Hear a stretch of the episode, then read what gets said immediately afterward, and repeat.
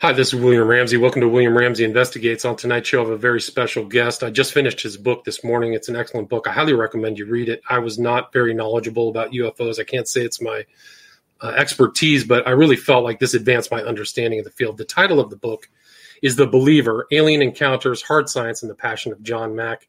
And I remember seeing John Mack's videos on YouTube. I found him to be an interesting character, and he really is a fascinating per- person and uh, the author of the book is Ralph Blumenthal. He just published this book February 21st, 2021. So I'm delighted to have him. Ralph has written six books. He was a New York Times reporter from 1964, serving as a foreign correspondent in West Germany, South Vietnam, and Cambodia. He was the national a national bureau chief in the Southwest and an investigative reporter and arts writer. He was a member of the Metro Desk that won the Pulitzer Prize for breaking news coverage of the 1992 truck bombing of the World Trade Center, so he has something in common with John Mack. In 2017, he and two colleagues broke the story of a secret Pentagon program to track UFOs with videos of encounters between the objects and Navy pilots. He is a recipient of the well regarded or coveted Guggenheim Fellowship, the author of, like I said, six nonfiction books, and a distinguished lecturer at Baruch College of the City of University of New York. And his books are the title of those books are The Last Days of the Sicilians at War with the Mafia, published 2012. Miracle at Sing Sing How One Man Transformed the Lives of America's Most Dangerous Prisoners, 2005.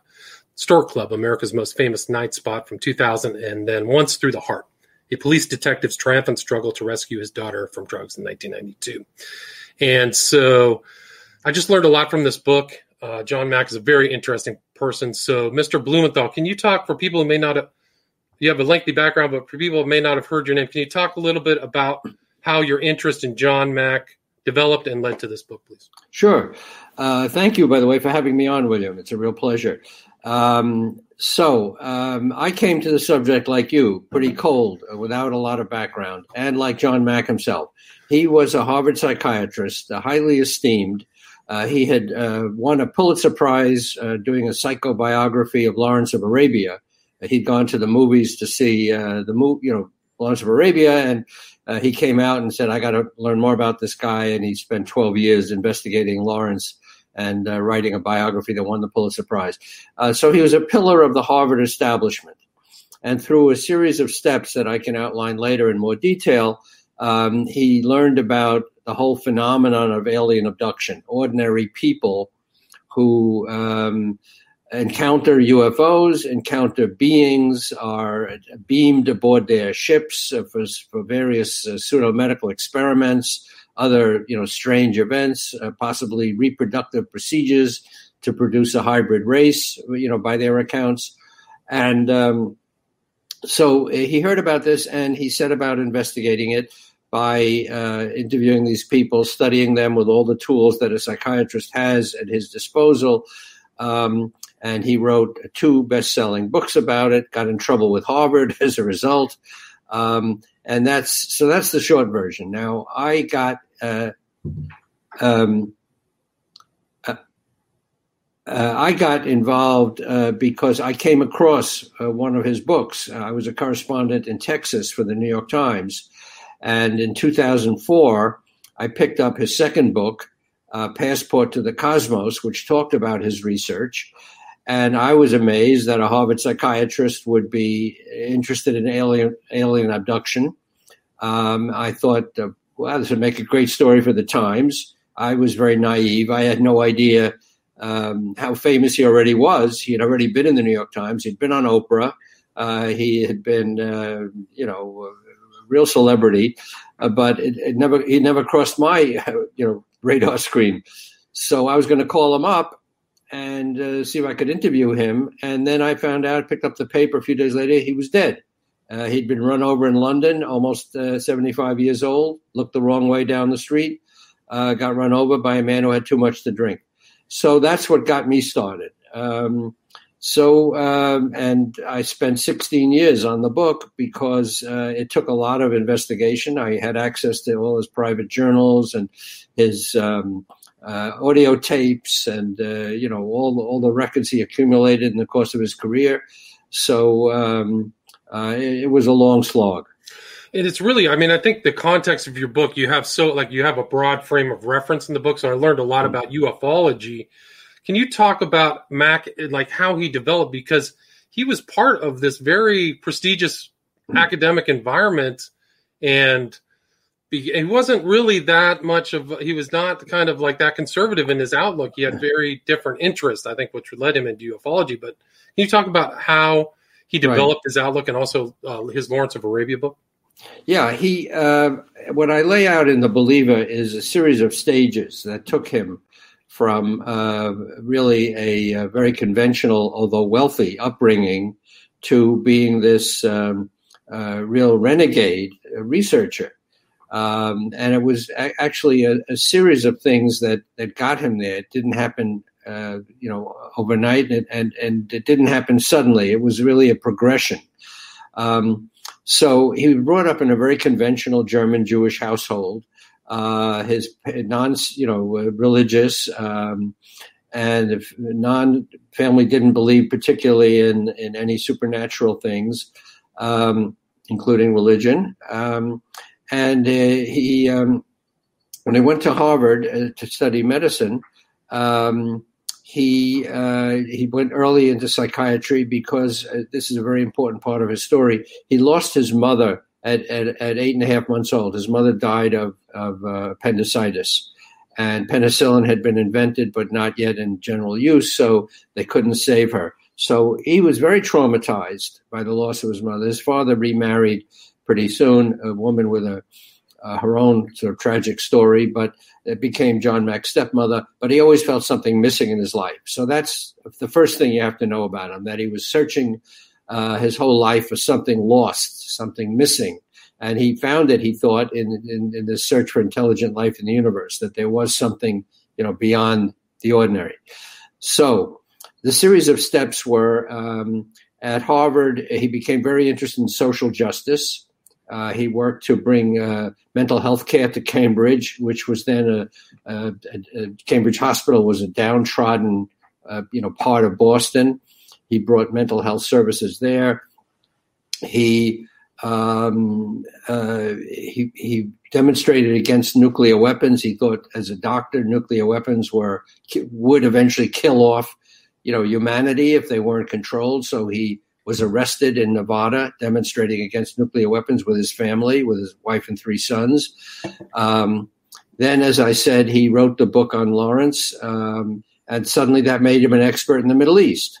So you'll notice that all these things I've described until now had nothing to do with UFOs, right? Right. So, um, so he went uh, through the Middle East trying to to bring peace to uh, you know the Arabs and Israelis. He met with Yasser Arafat, and uh, and he kind of he kind of mixed um, with a lot of different so, people. A lot of different people, and he was he was known as a you know as a peacemaker, a very interesting character in the Middle East, but again, nothing to do with with alien abduction and nothing to do with UFOs. So the the important thing that happened is he went out to California to Esalen, which is you know that great psychic think think tank on the Pacific, and all kinds of experiments with drugs, which he sometimes participated in. Um, and he got interested in something called holotropic breathing, which was a, a way a way of controlling your breathing to uh, bring you into elevated states of consciousness. It's sort of like drugs without drugs. Um, so he practiced this breathing discipline, and he found it, uh, he uh, was taken back to his childhood. He felt himself being born in the womb, coming out, his mother turning blue.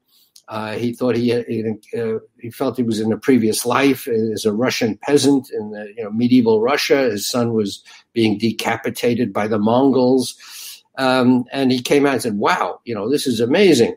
And as he said later, uh, that opened up his psyche, and the UFOs flew in. uh, it's a great line, right? And it's interesting so, because as a very kind of conventional psychiatrist at this prestigious university, he had kind of a new agey element to his personality that he was kind of a seeker and he was with Werner Erhard, Est, and he was yes. really willing to look into those things. He was, and you know, I should mention, of course, that he was very good looking. He was tall, uh, bright blue eyes, cobalt eyes, uh, kind of a leathery skin, rugged, you know, physique, rugged complexion, uh, women and men were drawn to him. He was very charismatic, which helped. And he uh, he wasn't concerned much about you know uh, whether he would lose friends uh, you know by pursuing the strange path. Uh, he had he had a lot of confidence. Um, so that's something you know important to know about him. So at one of these breathing um, sessions, he encountered a fellow psychiatrist who uh, told him stories uh, about a patient of hers uh, who seemed to have been abducted or had an abduction experience, and um, and and John Mack had re- had read a book that somebody gave him at one of these sessions uh, about abduction, so he was a little bit prepared, but he was very skeptical. And when this fellow psychiatrist said, you know, I have a friend who's uh, you know studying this stuff. He's an artist. He hypnotizes people. Uh, would you like to meet him? And John Mack said, hell no, it's too crazy for me. Um, so uh, he was not set up for it. He was still sort of resisting this. But then, as I, you know, say in the book, one of those very strange things that happened in life, he found himself in New York uh, he decided to give this guy a call. The guy was Bud Hopkins, who's a you know famous name in in ufology and alien abduction. He was an artist who got interested because he once spotted a UFO, and uh, he decided to investigate. And he wrote a book long before John Mack ever got involved on missing time, on how people who are, you know, uh, who encounter uh, uh, UFOs and and uh, uh, alien beings suddenly find they've they've missed a few hours they can't account for, and then under hypnosis, the experience comes back to them that they were taken aboard a ship and they were subject to this and that. I mean, that's the story they tell. So Bud Hopkins knew this stuff. John Mack didn't. John Mack went out to visit him. Um, he was in New York. Bud Hopkins was in New York, and Bud Hopkins gave him a bunch of letters from people who had stories like this and said, you know, you're the psychiatrist. You look at these letters and see what you think. So the short, you know, version is he looked at the letters and he was blown away, as as we all are when we read these accounts. How could this be? This is impossible.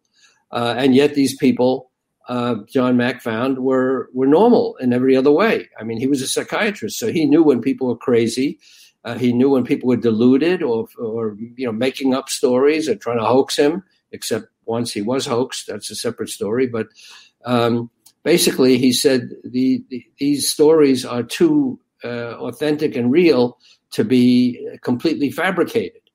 Um, so that's what got him started. And uh, I mean, from the beginning, he kind of knew he was in kind of uh, murky waters. Like he was going to have to. He, I think, he anticipated he was going to have trouble. Maybe what happened to him, not the totality of that, but uh, I mean, I think that from his background too, people thought, know, questioned his sanity, right? Yeah, I mean, uh, one of the things I say in the book is at the very end when they had a memorial service uh, for him, one of his friends stood up in the church and said, uh, "John's last words were to me were, tell them I'm not crazy." and nobody ever thought he was crazy. I mean, they thought, you know, maybe he was he was definitely naive. He was over enthusiastic. He was passionate, as the subtitle of the book says. Uh, he had flaws. I mean, he he was not a perfect human being. He made mistakes, but um, he was very rigorous in his research. He was always looking for a better explanation. I mean, that that's interesting to know. He didn't just accept these people's stories. He kept looking for another explanation and he never found it. Yeah, I mean, I think that he said he in his in his view was that it's happening. He didn't really know why, but uh, he did kind of explain like the phenomenon was real. Like he had so many different people and stories. I kind of felt like it was like the preliminary story of a Close Encounters of the Third Kind, where he was traveling around the world interviewing people from different societies, Africa, mm. things like that. He went to the Dalai Dalai Dalai Lama, right? So right. Yeah, he uh, he did encounter this uh, everywhere, all over the world, and uh, so here's the thing that that uh, you know swayed him uh, early on. Um, first of all, he saw that the stories came from a wide cross section of humanity, not just you know certain people. There were housewives and and you know police officers and psychiatrists and professional people, blue collar people, men, women, and even children as young as two years old. And you know, when a, when a little kid, uh, barely able to talk, says, "Little man, you know, take me up into the sky. A little man, fly me in the sky." that kid is not referencing books he's read or movies he's seen. I mean, that's something the kid somehow has come up with. Um, and uh, so that was interesting to, to, John Mack that you know everyone was basically telling a similar story, but the stories were different enough, so it wasn't like you know everybody was reading off one script. Um, and there was fragmentary evidence. Actually, uh, people had scars that they couldn't explain uh, afterwards, uh, marks on their body. In one case, in one case, it was a quadriplegic who who was paralyzed; he couldn't move and he had these scars on his body that he couldn't have inflicted himself. Um, and uh, there was evidence sometimes of a UFO landing outside. The grass was pushed down, or trees were clipped, um, and um, so all these things together, uh, you know, made John Mack think that it, it, the stories sort of hold up. Uh, the only problem is that nobody could prove it, and um, but there was no other explanation and he kind of befriended and became kind of a part of some of these experiencers' lives, and and, and really was like he, that uh, picture of Mack with Whitley Strieber and Laurance Rockefeller was incredible to me. Like, wow! And yeah. can you talk a little bit about how Laurance Rockefeller was involved and Whitley Strieber was involved in his life and research? Yeah, uh, well, um, Whitley was one of the first people to publish an account of uh, alien abduction. Actually, his account was so strange that you almost couldn't call it alien abduction. Uh, and that was another aspect of this that's, that struck John Mack. Um, that the accounts didn't all, f- there was things that happened that didn't fit the conventional narrative. Not everybody was taken aboard a spaceship and, you know, ha- had women had their eggs removed and men contributed sperm and, you know, they were producing a hybrid race. I mean, that's one story. But uh, some people were never put aboard a spaceship. They just encountered strange beings. They encountered reptilian beings. Uh, you know, where did they come from? Giant insects. Um, uh, there were, you know, different races of, of alien beings. There were short grays and tall doctor types. And so there were things that, you know, just seemed uh, totally wild. And Whitley's experience was like that. So John Mack was drawn to that. And um, and, Laurance. Ro- uh, oh, please continue, sir. No, I was going to say that Laurance Rockefeller was a billionaire. Uh, he was a, a great grandson of John D., and he was known for funding um, anomalous research. He was very courageous in that um, he ventured into areas that other, you know, prominent. Uh, right. So uh, I mean, other prom- prominent philanthropists wouldn't wouldn't you know go to. Um, so he became a big supporter of John Mack. Uh, actually, gave him a lot of money for for his his research. And, um, and one of the pictures I have in my book shows uh, uh, Laurance Rockefeller and Whitley Strieber together with John Mack at a conference. That's remarkable. And then Whitley Strieber wrote Communion, and there was that element in those stories, the the story, the experiencer stories, where it's almost like a religious transformative experience for some of these people. They weren't all terrified. Would you talk a little bit about that? About kind of how these people felt after it happened to them? Yeah, you know, this is interesting because um, John Mack differed from Bud Hopkins and another prominent researcher, David Jacobs, uh, who also he was a professor at Temple University who uh, looked into first into the UFO phenomenon and later on into alien abduction. And um, Jacobs and Hopkins were much more tied to the idea that these uh, aliens were first of all was happening in, in reality. This really did happen physically to these people. Number one.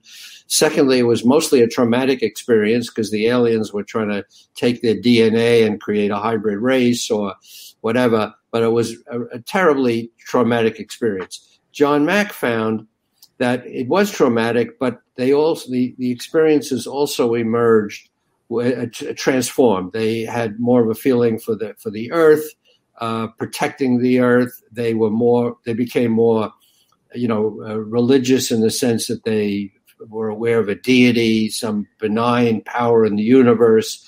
Uh, and they often felt transformed by these experiences. They didn't come out only terrified, but they also felt that they had a mission now to, to, to do something for, for the earth, for humanity. So, um, uh, and and that was kind of controversial because some people said he, he was sugarcoating the experience, and uh, he was he was uh, you know tra- putting his own feelings onto these experiencers. But um, that was a big difference between him and the others. Right, and that was one of the uh, elements of contention was was he supposedly implanting these ideas in the experiencers because he had an interest in it, or were these yeah. happening independently? Yeah. That became a big issue in hypnosis in general. Uh, was the hypnotist projecting his or her, uh, you know, ideas on the subject? And there's a lot of misinformation about hypnosis. It's very mysterious, and uh, uh, it's not accepted in courts of law, for example, um, because it's um, uh, it's it's just too unformed and people don't have a clear idea. But John Mack always felt that people under hypnosis uh, were not uh, um, imagining their experience. They weren't getting implanted ideas. Uh, these were too central to what had happened to them to be anything but real memories. Now, other some other scientists differed somewhat, and they said that no, uh, you know, these these uh, experiences could be suggested to them and implanted, and they didn't actually have them necessarily, but it was the the way the question was asked and the way they were led. So that's an ongoing uh, controversy in, in, in psychiatry. Right, and you brought up the McMartin case and some of these other instances where the the patient subject and the doctor the interests melded or uh, that but he um so he wrote those two books he was also interested i mean it's not just the lawrence but he made interesting decisions he had I, your research seemed to have that all the information that he had from his therapist he chose to seek psychotherapist hmm. i thought that was an interesting element yeah uh, this is really one of the things i'm proudest of in the book that i got access to um, his therapy sessions, not all of them, but some of them. And John Mack was a compulsive uh, saver. Uh, he, he saved all his drafts, and everything he wrote, uh, his journals where he recorded his most private thoughts. And the family um, gave me access to, to this material.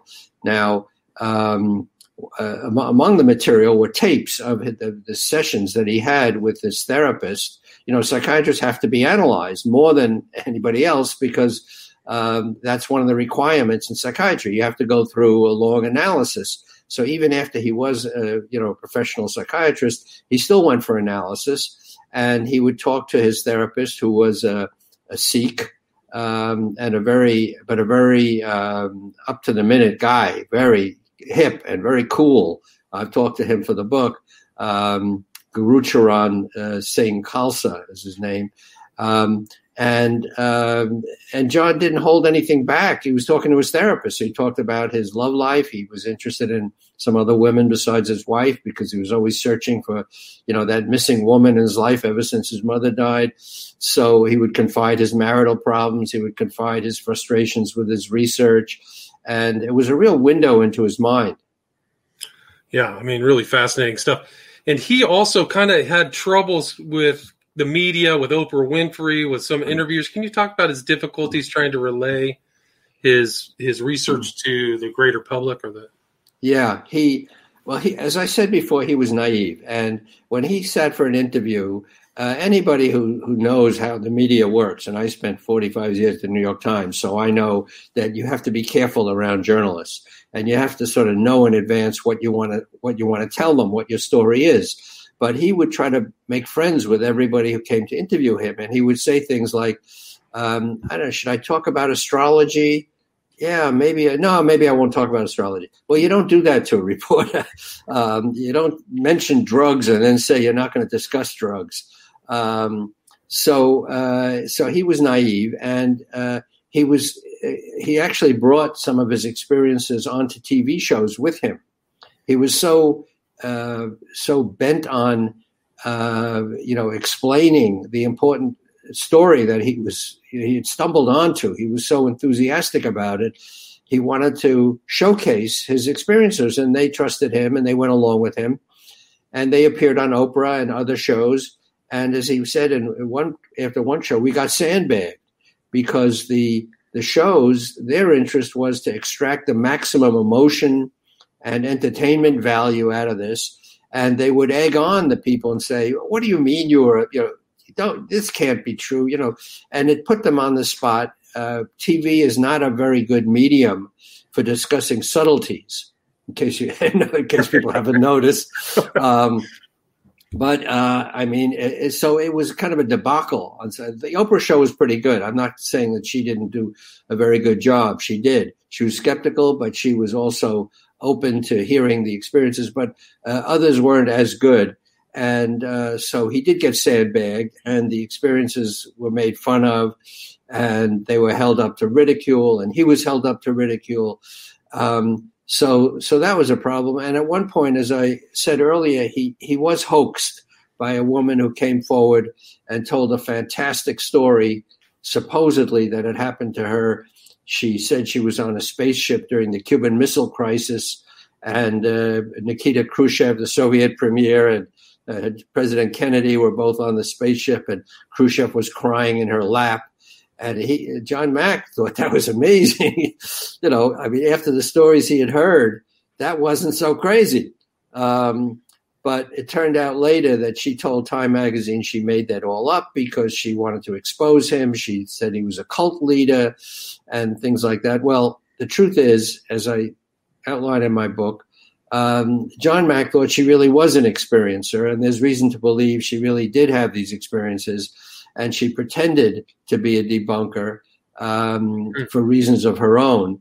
But uh, it was a sad episode.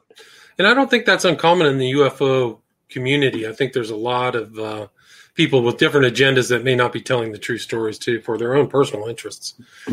I don't think that you would be alone. But he also kind of had trouble with his peers like Carl Sagan and some of these other um, people in that in that environment of like the cosmos or whatever. Can you talk a little bit about how they received his yeah his books? Um, well, his colleagues um, were many of them were, were very skeptical. I mean, they came from a very conventional background, Harvard. Even though Harvard, you know, was no stranger to unconventional research. I mean, William James, the father of psychology, was you know uh, talking about seances at, at Harvard a hundred years before Mack. Uh, but in, in more recent years, um, it was certainly controversial to talk about, you know, aliens and UFOs at Harvard, uh, and to give them the kind of credibility that Matt gave him. So he he had pushback from some of his psychiatric colleagues who thought he was he was um, enabling uh, the people he was seeing. He he he should, they thought he should have been more uh, skeptical and and not uh, you know uh, uh, subscribe to their stories. Uh, but he, as I said, he he ended up believing that they had encountered something real, even though it, it, it, was not necessarily in this reality. It was not everyday reality. It was some some other liminal state that uh, that these things were happening. But they were happening. He thought to these people. They weren't lying about it. Um, so so he had you know pushback from colleagues. Uh, some supported him. Um, they thought he was courageous. Uh, um, that he was, uh, you know, opening up new new areas of psychiatry. Uh, so it was a mixed bag. Yeah. So some people really saw him as kind of a pioneer and groundbreaker. The others thought he was involved in kind of charlatanism or something like that. But uh, those stories are for differing stories. There's a lot of really true stories mm-hmm. about those UFO experiencers. But uh, he did have like uh, he had trouble with with Harvard and involved some well known figures like, uh, or I know Daniel Sheehan of the Christic Institute. Can you talk hmm. about how that that played out? Yeah. So um, he was always worried. I mean, he made no secret of his research at Harvard. Actually, uh, before he even knew very much about the uh, abduction phenomenon, he was already talking to uh, audiences at Harvard about it as he was learning, as he was, you know, uh, uh, embarking on his research, which probably was a mistake. Uh, he had been cautioned about not jumping the gun, but he was that was his his way. He was he was quite enthusiastic, so he couldn't wait to tell people of what uh, you know what he was finding.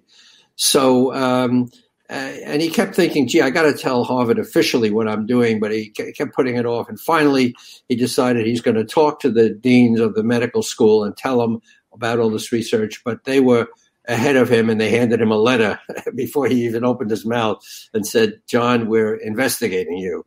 essentially. Um, now they said it was not an inquisition. So of course he's being he being a psychiatrist said, well, why would you use a word of something that it isn't? so it, it, it, was an inquisition in his mind, and I, I, I said in the book that there's reason to consider it an inquisition. It was secret. It was designed to bring him down. Uh, it was very intrusive. Um, it, it, it, questioned his uh, his beliefs, his uh, his financial situation. Uh, you know, it, it really probed very intrusively into his life, whether he believed, quote, believed in UFOs, whether they were real, all these other questions. Um, and uh, so he he was under investigation for a year and a half. Um, but when he first went in there to the committee, he thought it would just be a conversation, you know, with his colleagues that they would ask him questions and he would respond. He had nothing to hide. And um, uh, his nephew, uh, who was uh, at Harvard Medical School, a, a physician, uh, heard that you know John, his uncle, was going into this committee without representation. He said, "You got to be out of your mind." you know, you, you need defense. You, you can't just go in like that. You need a lawyer. So he first got a lawyer who was connected to Harvard, which was not a very good idea. Again, it was his naivete. And then he got, as you said, Danny Sheehan from the Christic Institute, a real firebrand, um, um, you know, lawyer who had invest. He represented Karen Silkwood family and her after she died mysteriously. Her, her their lawsuit against the uh, plutonium, uh, you know, uh, plant where she worked. Um, he uh, investigated the uh, Iran Contra arms scandal under the Reagan administration, the Ku Klux Klan. So he was one firebrand that that John got as his uh, lawyer, and the other was Eric MacLeish, who had investigated the priest abuse scandal in Boston. He just come off that, and he, um, you know, that was in the Boston Globe uh, movie, you know, the Spotlight. Right. Um, and he was a, he was a real celebrity as well, uh, MacLeish. There, there were two really hotshot uh, firebrand lawyers, and it was just what Mack needed to fend off Harvard because Harvard was very powerful and they had their, you know, legal team and all of the, the power of Harvard. So, um, but he he put up a very good defense. And uh, I, the, the uh, whole story of the investigation was never revealed, except I have the papers in my book because I got them from his archives. Harvard never issued a, a report, uh, you know, laying this all out. It was never officially, you know, disclosed. They just put out a statement at the end saying he was basically exonerated. No, no legal action would be taken. But um, I'm happy to say that I was able to, you know, to get the story from my book. Uh, and as I say, they found that he was a little too enthusiastic. Uh, he admitted that. He said, "Yeah, you know, I was I was uh, over emotional, maybe passionate. I should have been more careful." But he didn't do anything wrong. Um, they found no, uh, you know, egregious, uh, you know, missteps, and uh, basically he went on from there. Yeah, but it's interesting too because people perceived him, at least Sheehan did, like perceived him as one of these groundbreaking figures of somebody like he put him in the place of Galileo and Darwin, people who were pushing human understanding forward. So at least that's what he wrote in his document. Sheehan did, and also, like you mentioned, William James, but also kind of other thinkers, Jung, Freud, Conan Doyle. Yeah. Yeah, he was. Uh, uh, I mean, his lawyers certainly put him right up there. And and John Mack always said that this is really the fourth wave of human understanding. You know, first uh, the early uh, humans thought that the the sun revolved around the earth and then they found no it doesn't work that way you know. And then uh, uh, they thought god just created humans you know uh, from uh, from spirit nothing. And they said no it's actually a process of evolution. And then um, uh, people thought that people were masters of their own mind. They they ruled their their uh, in, impulses, and then Freud came along and said, "Actually, no, you're really a victim of your darker impulses and your you know your uh, secret uh, yearnings and all these things that are uh, going on churning around in rain and then um, the last frontier uh, Mack said was uh, oh we're alone in the universe. We're the only intelligent life in the universe. And now we're finding well that's probably not true. There's billions uh, there's billions and billions of planets and there's probably life of some kind uh, elsewhere in the universe, almost certainly. And given that the universe is 13 billion years old, probably life has had a chance to evolve in some very complex forms in other places. So that's, you know, what he said was the progression. And, and people like Danny Sheehan said, well, that puts John Mack up there with Galileo and Darwin and Freud, uh, which is very flattering to him. Yeah, and I mean that, that's what really what sets him apart is really just this very prestigious, uh, accomplished academic venturing into this. Really is, uh, I think, important for people because they can get a, a well seasoned, intelligent, experienced psychiatrist to look into. The, I mean, it gives the whole environment credibility when there's a lot of. I mean, I think it's even you even mentioned in the books like a lot of kooks and uh, yeah. myth myth making and things like that. Well, you know, uh, it's a good point you make, William. Uh, he was uh, just the right man for the job because he was a towering intellect. Uh, if if somebody with you know with, with half his ability had had uh, you know been in the same spot, I don't think he would have uh, you know been able to carry the argument as well. But Mack, for example, he had written a very good book on nightmares. So later on, people came and said, "Well, these people they're just suffering a nightmare." He said, Listen, I know nightmare. I studied nightmares. He was an expert in nightmares. He was an expert in childhood development. Um, he had written about uh, a book about a teenager who committed suicide.